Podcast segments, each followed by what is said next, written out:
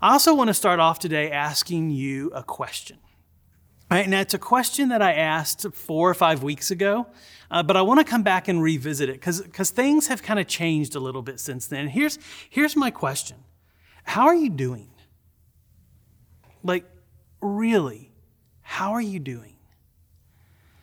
Now, I don't, I don't know about, about you, but, but, but now that this change is settling in, here's what it feels like to me. To me, it feels like I'm settling into a place that I don't really want to settle into, right? As I've been talking to people, here are some of the things that I've been hearing. I've been hearing from people that these times are confusing, right? Like Saturday feels like Wednesday now, right? They're just confusing. I've also heard from people that working from home just isn't working right? Balancing homeschooling and a full time job from home is proving to be really difficult for people. I'm also hearing that, that working from home is making me wonder how relevant my work actually is.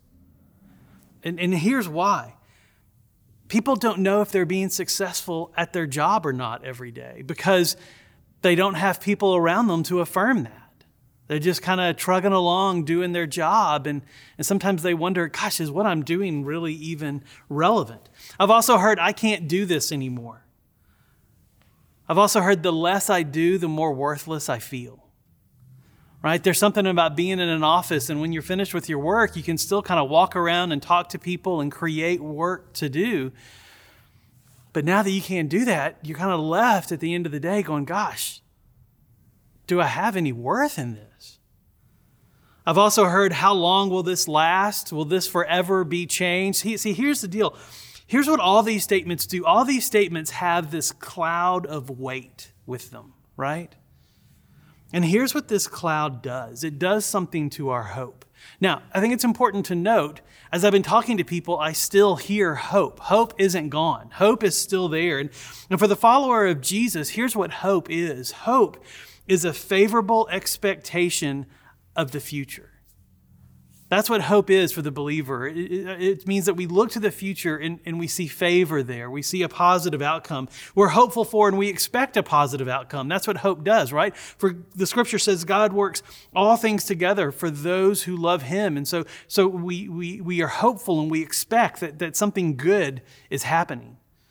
We're hopeful and we expect that God is still in control. We're, we're hopeful and we expect that we can still trust God in all of this. And all those people that I've talked to, they still have this hope. But, but here's what this cloud of heaviness is doing. This, this cloud of, of, of, heaviness is covering up this hope. And, and, and the word that keeps coming to my mind is it's covering it up with despondency. And what despondency means is that it actually means hopelessness right? And so, so our hope is being covered up with hopelessness.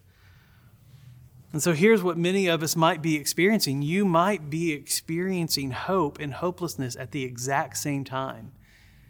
And that may be really new and strange for you, and it may be something that's kind of settling in. And what this means is that you look to the future and you have this favorable expectation for the future, but the future is still really scary. Does this describe you? Does it describe your week? Does it describe your, your work? Does it describe this transition in life that you're in? You see, I don't think it's just me or those people that I've talked to. I wonder if it's you too. And if it is you, you're not alone. Because right now, here's what I bet's happening. I bet as, as soon as I asked, is this you? People started hitting like and love. And all those likes and loves that are popping up right now, those are other people who are feeling the same way you are. You are not alone. And if this does describe you today, here's what I'm excited to show you. Because what we're going to see today is how hope grows. We're going to see how hope grows from, from being covered up by despondency to pushing that hopelessness out. Now, we're back in our series of Revelation called Breakthrough. And believe it or not, I think Revelation is a book all about hope, right? And I think it's incredibly relevant for today's time because what Re- Revelation does is it shows these scary events, right? There's probably not a scarier book in the Bible than reading Revelation, oftentimes. But when we understand this book better, we see hope, lots and lots of hope. And so grab your Bibles and turn with me to Revelation 3. We're going to do verses 1 through 6. Now, we started this series all the way back in January. Y'all remember January? January 2020? It seems like it was so long ago, doesn't it? Well, when we started this series, what we did is we put these mirror pieces up on the wall, these broken mirror pieces, to capture this idea of breaking through. Now, what we did, and, and I surprised the congregation with this, is behind uh, almost every single one of those pieces is a person who calls Fellowship Asheville home. Their name is written on the back of it. And what we did is we prayed over each piece of that mirror multiple times for that person to experience breakthrough. Now, lots of you have joined us since January, and some of you have joined us. You're curious about this, like particularly those who have joined us online. I'm so glad that you're here. And so, so you're curious. You're not convinced that Jesus is everything that he says he is, everything that we say he is, you're, but you're curious and you're here. Well, let me tell you, this series, Breakthrough, is a great series for you, and I'm so glad that you're here. I think, I think by joining us, you've discovered this wonderful place to start trying to figure out is Jesus who he says he is. Now, let me ask you if you're part of that curious crowd that has joined us, do you need a breakthrough in your life? Is there something that you want to stop doing that you haven't been able to start doing? Or is there something that needs to start that hasn't been able to start? Do you need a breakthrough? If, if you do, here's what I want you to do I want you to let us know because I would love to add a piece of that mirror up there for you. I would love to write your name on the back of one of those pieces of mirror so that we can pray for you to experience breakthrough. Now, even those of you who are already committed to Jesus, you said yes to Jesus and you've joined us since January, same question goes to you Do you need a breakthrough? Because we'd love to be praying for you too. And we'll add a mirror piece for you too. And so, if you'd like us to do this, here's what I want you to do. I don't want you to click the like. I don't want you to click the heart button. I want you to click the wow button right? So that way we'll know that, that you want us to add a piece of the mirror for you up there for breakthrough. So you can do that, or you can leave a comment on the side that says, add a mirror piece for me, or you can even email Amy at fellowship, uh, amy at fellowshipasheville.com. And now here's the trick. You can do this now as you're watching it live, or you can do it later when you're watching it. We just kind of keep back and check uh, to see if anybody does that. We want to pray for you, and we want to, we want you to experience breakthrough and we will add a broken piece of mirror up there for you. Now, I want to remind you about the theme of Revelation before we get back in. Because you start talking about Revelation, here's what happened. People have all kinds of questions and all kinds of opinions. They, they want to look at this ancient letter and they want to know, like, who is this Antichrist that pops up? And, and, and, and what is it? And, and, and where is it? What are these end times? And listen, these are all great questions, uh, but none of them capture the theme of this book. You see, those of you who have been with us since we started, you know what Revelation is about, right? Now let's see if you can fill in this blank if you've been with us since we started. That Revelation is all about, there's the blank. Can you fill it in? You see, Revelation is all about Jesus. That's what Revelation is about. At the very first verse of this letter, you can see that because the very first letter, the very first verse in this letter says the revelation of Jesus Christ. It's not about the Antichrist, it's not about end times. It, the book of Revelation isn't about all those strange things that we're going to see written in its pages. It's a revelation of one person, and it's a revelation of Jesus Christ. Now, here's why this is important.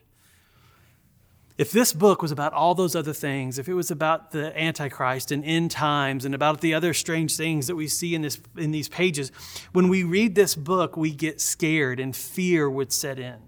And that's all we would have when we read this book is we would have fear. Fear creates that despondency that covers up hope. Let me ask you, have you been scared when you've read the book of Revelation? I know I have. When I was when I was younger and read the book of Revelation, it scared me.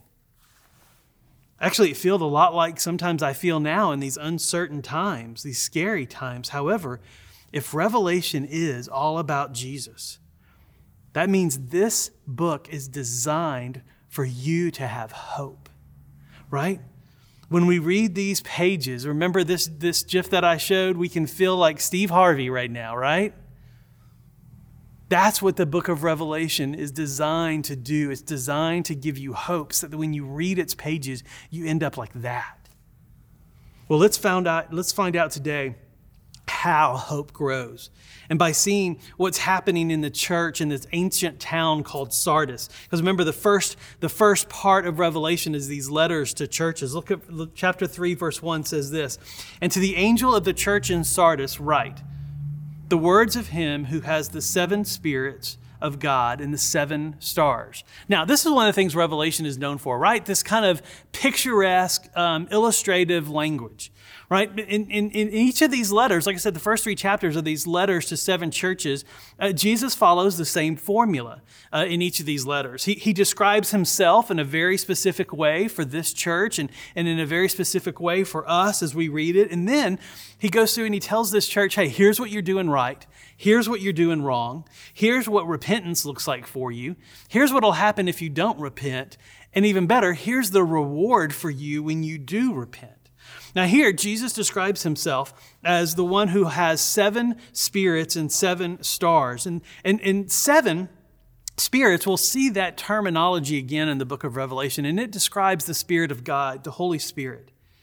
And the seven stars, as we've already seen in the previous letters, describe the pastors and churches that these letters are going to. And so, with seven being repeated, seven spirits and seven stars, I think what Jesus is doing is he's showing this church in Sardis that the God of the universe has his attention on them. Right? That these seven spirits and seven stars, there's a, if you will, there's a spirit for each, for each star, right? It's a one to one correlation which shows that God can be individually focused. He can have his eye on the entire universe and everything that's going on, but he can also have his full attention given to a specific church, to a specific person. But God gives each church, each pastor, and each person his undivided attention is what this is showing. And here's what this means for hope to grow it means that my hope grows when I believe that I am known by God, when God of the universe sees me individually. Now, here's the deal about God He knows all about you, doesn't He? He knows, he knows your strengths, he knows your weaknesses, he knows your successes, your failures, he knows the, your righteousness, he knows your sin, he knows it all. And you know what? He doesn't leave you. That, that attention, that undivided attention, doesn't turn off. And your hope grows when you understand and know and believe that God knows you, even when you're doing this. Look at what this church is doing. Jesus says, I know your works. You have the reputation of being alive, but you are dead. Now, what's interesting, remember I said there's this pattern that Jesus follows with the churches. He tells them, here's what you're doing right, and here's what you're doing wrong, and, and here's what repentance looks like, and, and so forth. With this church, he doesn't tell them what, he's do, what they're doing right. This is one of the two churches that isn't doing anything right right? He tells them, You've got this good reputation. And I guess you could count that as something right. But, but to me, that's a little, that's a, a little tricky to do that because he tells them, You've got a good reputation, but really you're dead. Meaning that their reputation is nothing but a mask, it's nothing but a disguise, it's nothing but a costume. And here's what this looks like in kind of real time. This is someone who looks all put together on the outside, but at home, they're a total wreck right? I mean, if you want a visual picture of it, it's like someone who looks like me right now from the top, got the iron shirt, collared, looking good, and the bottom, I've got shorts and, and running shoes again, right? Like, like this is what a person looks like in their soul, that everything looks good out front to people, but at home they're a wreck. Now, here's the deal with the times we're living in and stay home, stay safe, right? Things might be getting exposed right now right? You don't have two worlds that you're living in, you have one world that you're living in.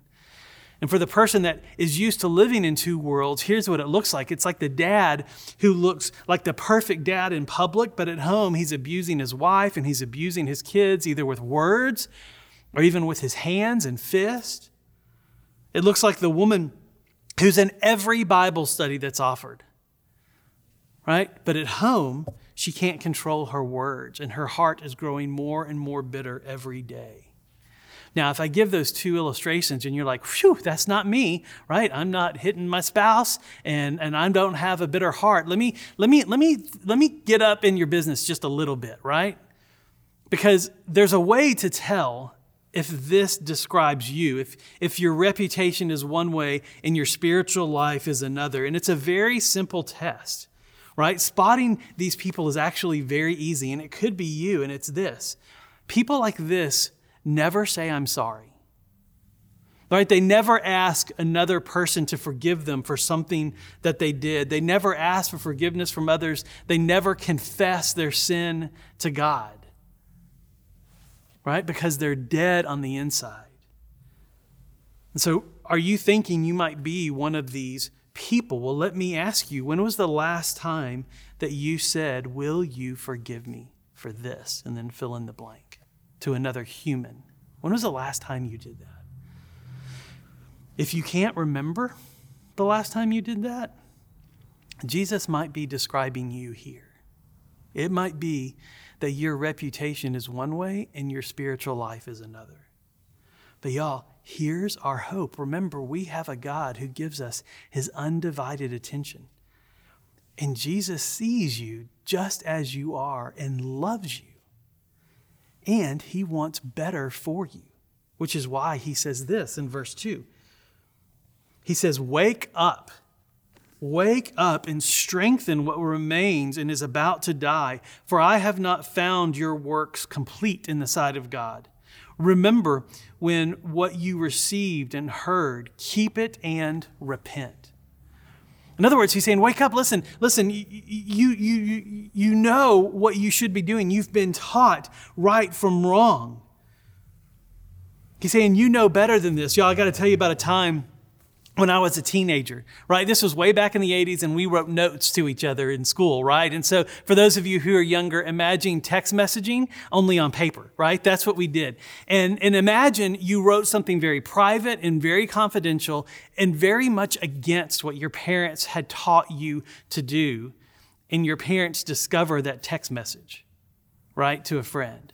That's what happened to me me and a friend were writing notes back to each other during the school day, and in it, we were detailing something that we were going to go do the next day after school, which was something that my parents had very clearly taught me not to do, very clearly that his parents had taught him not to do, and yet we were going to go do it. And we had laid out these plans. And I put that note in my pocket of my jeans and, and left it there, and my mom found it when she was doing laundry. And here's what I remember I remember my mom running through the kitchen from the laundry room. She was going to my mom and dad's bedroom, and she dropped the note on the kitchen table, and I was standing there. And I immediately knew what she saw. And y'all, I had never seen her cry like I had seen her cry that day. She sobbed. And the reason that she sobbed is because she loved me and she wanted better for me. And I will never forget her looking up at me and saying, We taught you better than this. In other words, she was saying what Jesus said here wake up. Because the truth is, they did teach me better. Now, if you've been coming to church here long enough, you've been taught right from wrong. If you're a kid and you've been in our small groups and you've been in our children's ministry, your small group leader and, and your large group leaders, they've been teaching you right from wrong based on the gospel and based on the truth of God's word. We do this for the same reason my mom and dad did it. We do this for the same reason your mom and dad do it. We do it for the same reason that Jesus does. We want better for you. So, church, our Jesus, our God who looks at us each individually and yet holds everything in the universe together, He wants better for us. He wants better for you. Which is why He says to repent. Now, repent is this churchy word, right? But here's what repent means it just means to change right? It literally means to turn around. If you're hiking, it's a switchback. That's all it is, right? And, and, it means to turn around and turn back to where we need to go. Why? Because it's better for us. And when you do, you grow hope.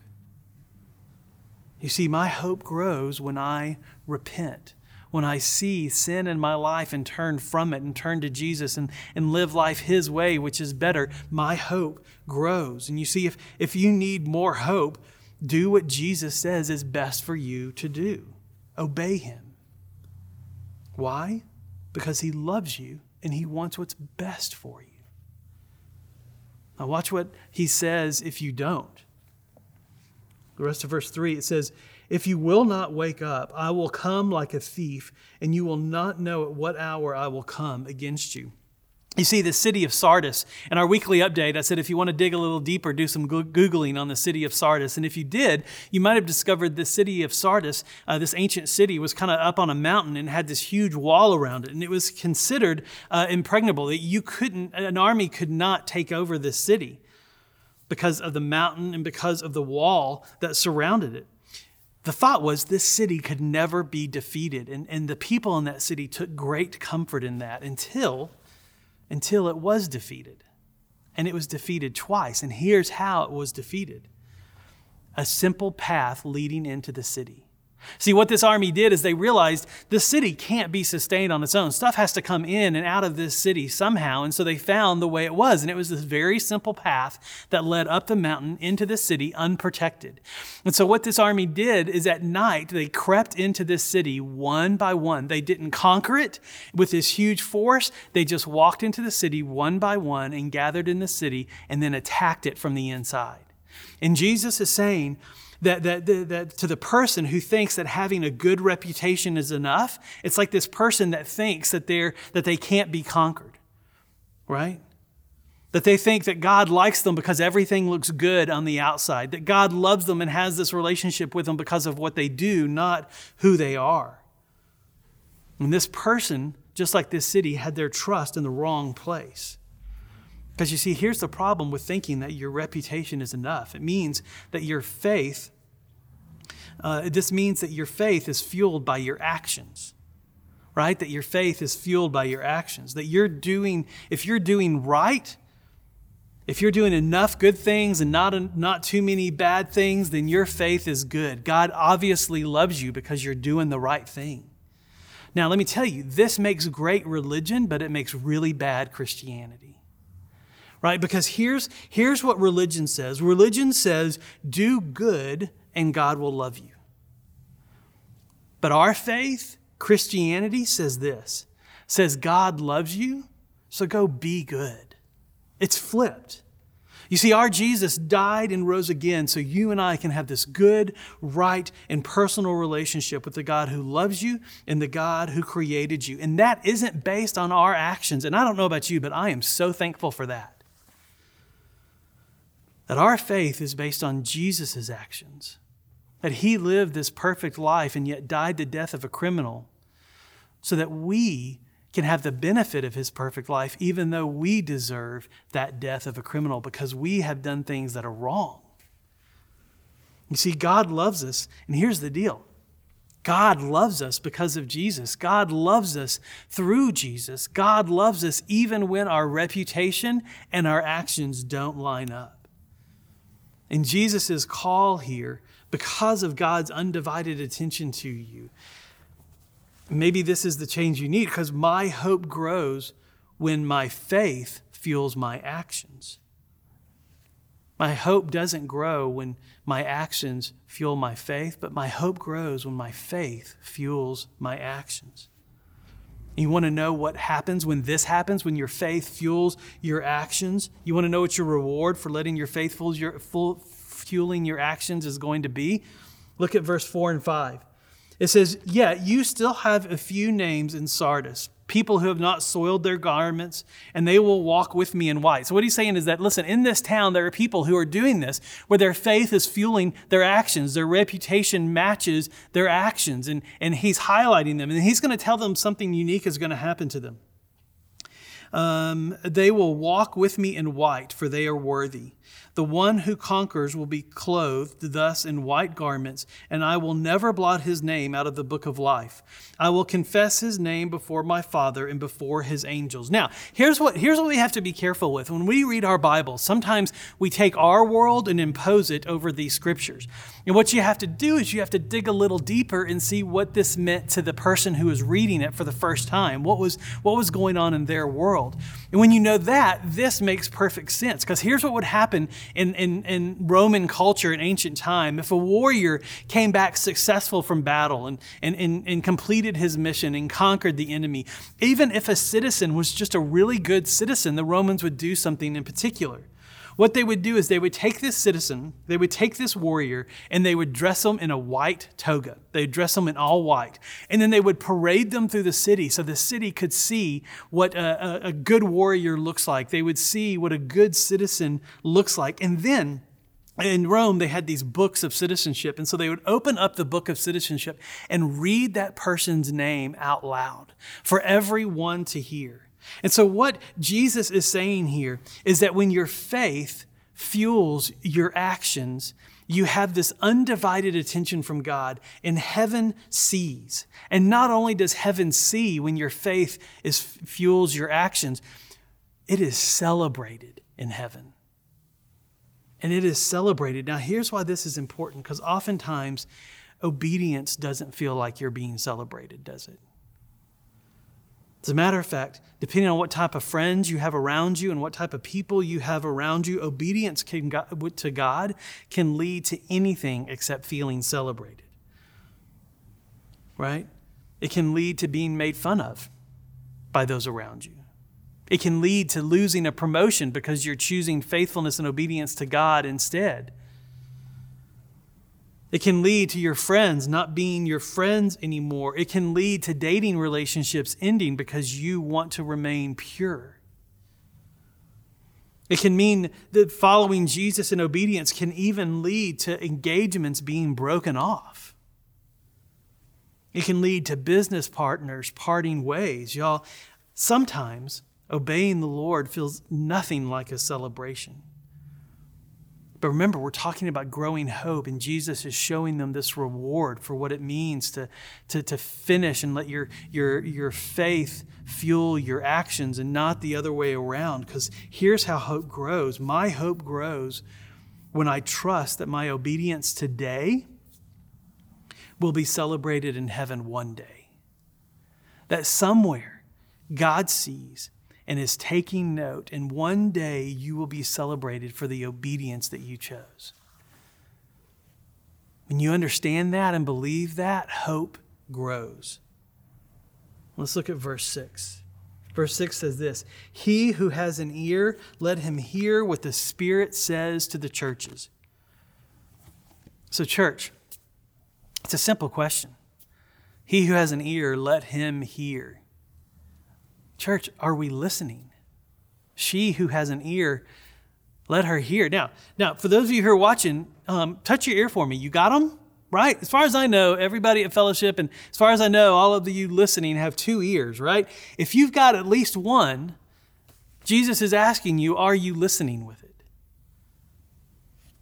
So, are you? Do you need hope to grow? Well, what if we tried this? What if we tried believing that God knows you personally? And loves you personally. And maybe today is the day that you say yes to that God. Maybe today is the day that you say yes to Him, His offer of salvation, because He knows you personally and He wants the best for you. By doing that, you can simply say yes to Jesus right now, yes to following Him. Maybe for those of you who already have, maybe you need to identify where you need to change and repent. Now, listen, I have seen the stats. Alcohol consumption and purchase has gone up tremendously thanks to COVID 19. Right? And I'm not a teetotaler by any means, but maybe, just maybe, if you're concerned that you're going to have to detox from something when you're when the stay home, stay safe is over, maybe that detox needs to start now right? Maybe that's where you need to change. Maybe an area of change too is something you don't want to detox from. As I've been talking to people, some people have seen parts of their life that are really good right now. And maybe the change and the thing that you need to repent of is going to come later. That you're going to want to keep something that, that God has shown you right now. Keep a habit in place of reading your Bible and praying and spending time leading and shepherding your family. And, and when busyness starts hitting again, you're going to have to hit busyness back Maybe that's where it is. Maybe you need to ask forgiveness from folks where you need to where you need forgiveness where you've wronged them. Maybe you need to repent and change. And when you do, you need to remember to obey because heaven sees, and one day that will be celebrated. If not today, it will be celebrated one day. And so let me ask you, church, those of you with ears on your head, right? Where do you need to change? Now, here's what I'm going to do I'm going to finish off and I'm going to pray for us. And what I'm going to do, what I ask you to do while I pray is ask you to listen to the Spirit of God about where you need to change. And I want God to speak to you, and then I want you to do what He says. Right? And so I'm going to pray for us. I have a real quick announcement afterwards. Um, and, and, and I want you to listen to the Spirit of God. Let's pray. Jesus, in the quiet and stillness right now, and I hope that it is quiet and still for you as you're watching this. If not, then play it back later. But in the quiet and stillness, Jesus, I ask you to speak to us. Your undivided attention is on us. On each person listening right now, the full attention of God is with us. And Jesus, I ask that you would show us where we need to change. I ask that you would show us what we need to change. Maybe it's this. Maybe there's those listening right now that do need to say yes to Jesus. Yes to his offer of salvation. Yes to a deep and personal, intimate relationship with a God who loves them and created them. Maybe, maybe you could draw them to you right now.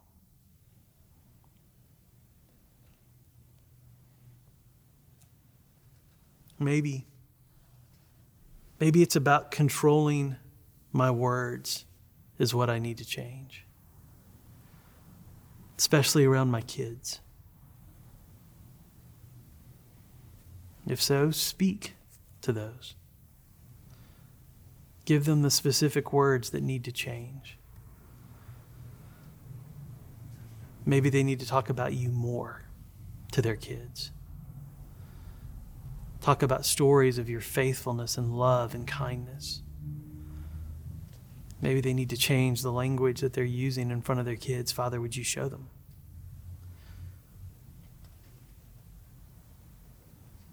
Father, maybe what needs to change is the way that they see you, that they need to believe that your, your attention is fully on them because you love them. And with that full attention, maybe they even need to understand that you like them that you aren't some far off God demanding more of them. You're a best friend showing up for coffee with them because you enjoy spending time with them. Maybe there are those who need to drink less during this time. Hmm. And maybe there are those who need to break off relationships that are pulling them away from you instead of helping the, these relationships aren't helping them draw closer to you, Father. If that's them, show.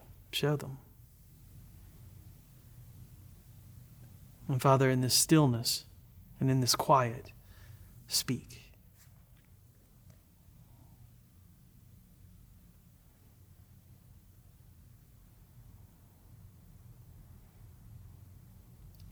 Jesus, we love you. We thank you for the truth of the gospel. Lord, that you would suffer on a cross for me, for us, just so we could have a good relationship with a God who loves us and created us. In Christ's name I pray. Amen.